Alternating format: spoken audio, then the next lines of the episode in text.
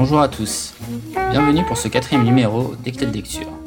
Aujourd'hui, nous commençons l'étude de critique du libéralisme libertaire de Michel Clouscar et plus particulièrement le chapitre 1 de la première partie intitulé Rousseau, la subjectivité comme fondement du socialisme démocratique. Nous poursuivrons l'étude de l'intégralité de ce texte durant les prochains numéros des de lecture. De prime abord, cet ouvrage semble être une histoire des idées depuis la Révolution française jusqu'à mai 68. Il y a cependant une subtilité. Michel Kouskar est un philosophe marxiste dont l'école est le matérialisme historique et dialectique que nous avons défini dans le premier numéro des clés de lecture. Il s'est donc attelé à démontrer comment la réalité historique produit les idées. Du coup, pour reprendre le traité de l'amour fou, on ne dira pas que la monarchie chrétienne a été envoyée par le Christ sur terre et que la France a été gouvernée par cette idée pendant mille ans, mais on dira qu'une modification des conditions réelles de vie, en l'occurrence le passage de l'endogamie tribale à l'exogamie monogamique, a entraîné la production de la doctrine de la monarchie catholique. De même, on dira que la Révolution française est un bouleversement qui trouve ses causes dans l'évolution des conditions matérielles de vie, et en l'occurrence des évolutions du capitalisme. Critique du libéralisme libertaire est l'ouvrage par lequel Michel Clouscar retrace cette histoire des idées.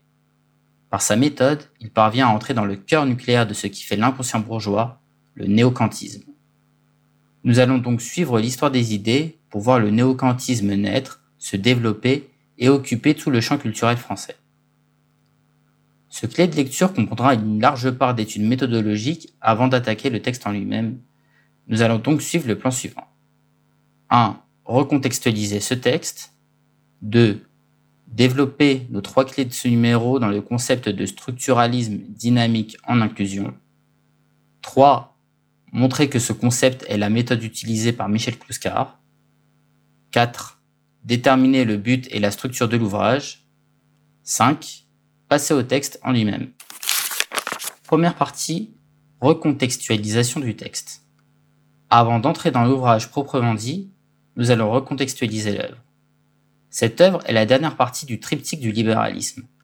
C'est un ensemble de trois livres écrits par Michel Clouscar, dont la complémentarité prétend accéder au concept de libéralisme. Nous précisons que libéralisme libertaire est un pléonasme. Le libéralisme contient le libertaire. Donc libéralisme libertaire et libéralisme sont synonymes. Nous revenons au triptyque.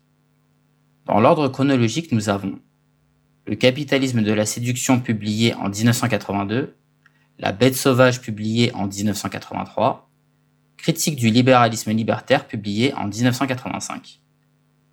Nous pouvons citer Michel Clouscar pour voir comment il décrit ce triptyque. Début de citation. Le triptyque prétend accéder au concept de libéralisme. Le capitalisme de la séduction définit les mœurs de la nouvelle société. Elle témoigne de la soumission au nouveau marché du désir devenu nécessaire à une expansion capitaliste qui par ses nouveaux profits peut éluder la crise. La bête sauvage est la reconstitution de la stratégie du libéralisme social libertaire pour ainsi accéder à la connaissance de la nouvelle distribution des classes sociales et pour compléter l'étude de la nouvelle économie politique. On doit alors procéder à une dédogmatisation radicale du marxisme pour proposer la stratégie révolutionnaire qui peut répondre à cette contre-révolution critique du libéralisme libertaire, montre le couronnement idéologique du système, les fondements d'une pensée devenue commune aux libéraux, aux sociodémocrates, aux contestataires libertaires. En réponse, la philosophie révolutionnaire qui sous-tend les alliances anti-système et qui permet d'organiser leur stratégie. Les mœurs, les classes sociales, la pensée, ces trois ensembles sont reconstitués chacun selon une synthèse et leur complémentarité permet d'accéder au concept de libéralisme. Fin de citation. Ce qu'il faut retenir de cette citation, c'est que le libéralisme est un concept qui agit sur plusieurs plans, aussi bien les mœurs que les classes sociales et la pensée. Il est nécessaire d'articuler ces trois sphères pour comprendre le libéralisme dans sa totalité. Mais nous ne pouvons pas articuler n'importe comment toutes ces sphères. C'est ainsi que Lucien Goldman un sociologue marxiste de la deuxième moitié du XXe siècle, a théorisé le structuralisme dynamique en inclusion. c'est une méthode d'application du matérialisme historique et dialectique. Nous allons étudier ce concept en définissant chacun des trois termes. Structuralisme, dynamique et inclusion. Ils feront chacun l'objet d'une clé. Deuxième partie, le structuralisme dynamique en inclusion. Première clé, le structuralisme. Le structuralisme est un courant de pensée qui embrasse l'ensemble des sciences de la nature, humaine et sociale. Dans un que sais-je intitulé Le structuralisme, Jean Piaget, un épistémologue suisse, décrit le structuralisme dans toutes les sciences. Mathématiques, sciences physiques et biologiques, psychologie, linguistique, sciences humaines et sociales, et enfin philosophie. Le structuralisme est très difficile à définir de par la richesse de ces domaines mais on peut trouver une unité en disant qu'avec le structuralisme, on s'attache plus aux relations entre les choses qu'aux choses elles-mêmes. Ainsi, dans la structure familiale, on n'étudiera pas le père, puis la mère, puis les enfants, mais les relations entre eux. C'est pourquoi, dans le domaine de la psychanalyse, le DIP est une structure. En effet, il permet de situer le fils dans son rapport avec son père et avec sa mère. Dans son acception philosophique et française, ce concept a été popularisé par Claude Lévi-Strauss, un anthropologue du XXe siècle qui a étudié les systèmes familiaux dans des tribus du monde entier. Sa conclusion est qu'il a trouvé des structures se répétant universellement, comme la distinction entre le cru et le cuit, ou le chaud et le froid. C'est de là que vient le structuralisme. Ainsi, les chercheurs, durant le XXe siècle, ont cherché dans leur domaine de compétences de telles structures. Ces structures sont censés être l'explication et les briques de base de la fondation de toute science. L'ensemble de toute connaissance doit découler de ces structures. Seulement, ces structures sont éternelles. Ces lois sont censées ne pas évoluer. C'est ce qui pose problème au matérialisme historique et dialectique. Comme nous l'avons dit dans les clés de lecture numéro 1, le matérialisme historique et dialectique est dialectique, c'est-à-dire qu'il considère que l'univers est en perpétuel changement et qu'il faut suivre ces changements pour saisir le réel. C'est ce qui est en contradiction avec une structure éternelle. C'est pourquoi, en se basant sur les travaux de Jean Piaget dans la théorie de la connaissance, Lucien Goldman a inventé pour la science historique le concept de structuralisme dynamique. C'est l'objet de notre seconde clé. Le structuralisme dynamique peut bien déterminer des structures historiques, mais les lois y sont évolutives. Par exemple, le fétichisme de la marchandise, qui a fait l'objet d'une clé dans le troisième numéro des clés de lecture, est un concept qui existe dans la société capitaliste, mais pas dans la société féodale. Ce concept a été produit par l'histoire. Donc, une structure historique peut se délimiter dans le temps. On peut prendre pour exemple la société féodale qui débute avec la fin de l'Empire romain et avec la Révolution française. Ou encore la société capitaliste dans laquelle nous sommes actuellement qui débute avec la Révolution française. Mais elle est dynamique car une loi qui est vraie dans une structure temporelle comme celle du fétichisme de la marchandise peut ne pas être vraie ou tout simplement ne pas exister dans une autre structure historique comme la société féodale. Donc, face au structuralisme statique, Lucien Goldman a théorisé un structuralisme dynamique. Nous pouvons passer à notre troisième clé avec le terme inclusion nous avons déterminé une structure avec des marquages temporels en disant que dans telle structure, telles lois sont valables.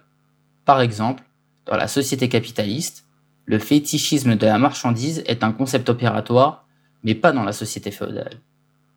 Mais au sein même de la société capitaliste, nous pouvons déterminer d'autres découpages selon le stade du capitalisme.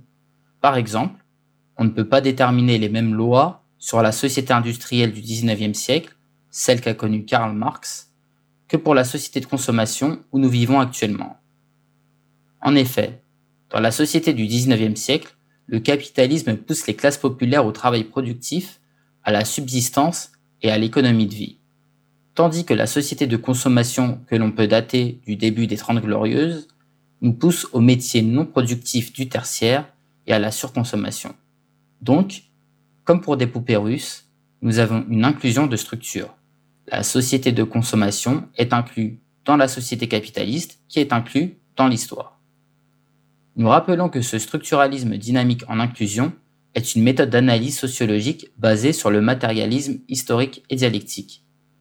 Si le concept de structuralisme ne convenait pas au matérialisme historique et dialectique, Lucien Goldman a trouvé les ressources théoriques pour l'y adapter. Troisième partie, le structuralisme dynamique en inclusion comme méthode de Michel Kouskar. Nous pouvons dorénavant comprendre la structure du triptyque de Michel Kouskar. D'abord, dans le capitalisme de la séduction, Michel Kouskar a décrit le comportement d'un bourgeois libertaire entre 1968 et les années 80. On y voit comment le capitalisme de la séduction l'a dressé pour en faire un parfait ponte du système. Michel Kouska y analyse principalement les mœurs. Ensuite, dans La bête sauvage, il analyse une structure temporelle plus grande en partant de la libération en 1945 pour en faire une histoire économico-politique de la montée en puissance des couches moyennes. Couches moyennes qui incluent le bourgeois libertaire dont nous avons parlé précédemment. Enfin, dans Critique du libéralisme libertaire, il part de la Révolution française pour voir comment s'est mis en place l'inconsciente classe de notre bourgeoisie, qui inclut les couches moyennes, soit le néocantisme. On comprend donc comment Michel Clouscar est parvenu à atteindre le concept de libéralisme. Il est parti de ce qu'il a vécu personnellement, la montée au pouvoir de la bourgeoisie issue de mai 68, pour la recontextualiser dans l'histoire globale. Critique du libéralisme libertaire permettra donc de faire des sauts entre les différentes structures pour voir les différentes dimensions du libéralisme, mœurs, économie, politique et histoire des idées. Ceci nous amène à développer plus précisément le but et la structure de l'ouvrage. Troisième partie, but et structure de l'ouvrage. Nous rappelons que le but de cet ouvrage est de reconstituer l'histoire de la pensée afin de comprendre l'inconsciente classe de la bourgeoisie, le néocantisme. Premièrement, nous verrons tout d'abord comment s'est constituée la philosophie de la Révolution française grâce à Rousseau et Kant. Deuxièmement, nous verrons comment cette philosophie a été récupérée et pervertie pour constituer un conscient de classe de la bourgeoisie. Ceci nous amène à la structure de l'œuvre. Première partie, nous allons voir comment s'est constituée la conscience moderne à partir de la conscience de l'Ancien Régime. Deuxième partie, nous verrons la phénoménologie de la bourgeoisie, soit l'histoire de la bourgeoisie depuis la Révolution française jusqu'à mai 68. Troisième partie, nous ferons la logique de la bourgeoisie, nous tirerons les enseignements de la phénoménologie pour déterminer l'inconscient de la bourgeoisie, le néocantisme. Nous pouvons passer au texte. Quatrième partie, le texte en lui-même. Dans la première partie, Michel Clouscar étudie le passage entre l'Ancien Régime et la Révolution française il étudie les deux idéologies qui s'opposaient sous l'Ancien Régime, soit le matérialisme des Lumières et la théocratie monarchiste, et montre comment la séquence Rousseau-Kant a permis d'établir la synthèse entre ces deux idéologies pour parvenir à la Révolution française.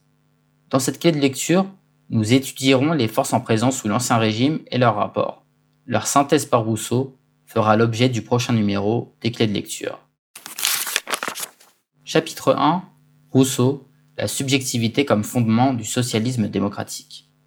Kluskar va révéler le Rousseau dialecticien, celui qui se sert du matérialisme dialectique, ce que tous ses commentateurs ont été incapables de voir. Il commence par poser deux termes.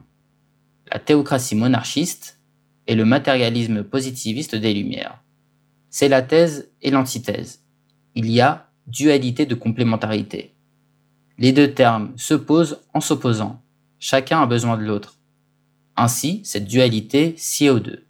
C'est une stratégie de blocage de l'histoire. En restant ainsi, les deux empêchent la synthèse. Les deux empêchent que l'histoire avance. Les deux empêchent la révolution. Rousseau montrera donc que ces deux termes sont les idéologies de l'Ancien Régime et surtout qu'ils ont permis l'Ancien Régime. Comme stratégie de blocage de l'histoire, on pourra citer également la gauche et la droite dans la France républicaine et le système de l'alternance unique décrit par Jean-Claude Michéa et observable par tout un chacun. Que ce soit la gauche ou la droite au pouvoir, il semble y avoir un consensus sur la gestion du pays, et les deux partis sont les deux jambes sur lesquelles marche le système libéral. Pour revenir à l'Ancien Régime, les deux systèmes s'engendrent réciproquement. La bourgeoisie d'argent a besoin de l'action politique de la noblesse pour l'unification du royaume d'une part, et la sécurisation des routes pour faire son commerce, d'autre part. Et inversement, la noblesse a besoin de la bourgeoisie d'argent pour faire marcher l'économie. Les deux sont en phase d'ascendance à partir du XVIe siècle et s'allient pour dominer le peuple en se concurrençant entre elles. Mais arrive le moment où les antagonismes deviennent trop intenses et la bourgeoisie veut accéder au pouvoir politique en se revendiquant de ses nombreux succès dans les productions littéraires et scientifiques. La monarchie réagit en se durcissant et en devenant monarchie absolue de droit divin. Rousseau ne tombe ni dans l'un ni dans l'autre camp, mais va être capable d'établir la synthèse entre les deux. Cette synthèse sera l'objet de notre prochain numéro des clés de lecture. Merci à vous.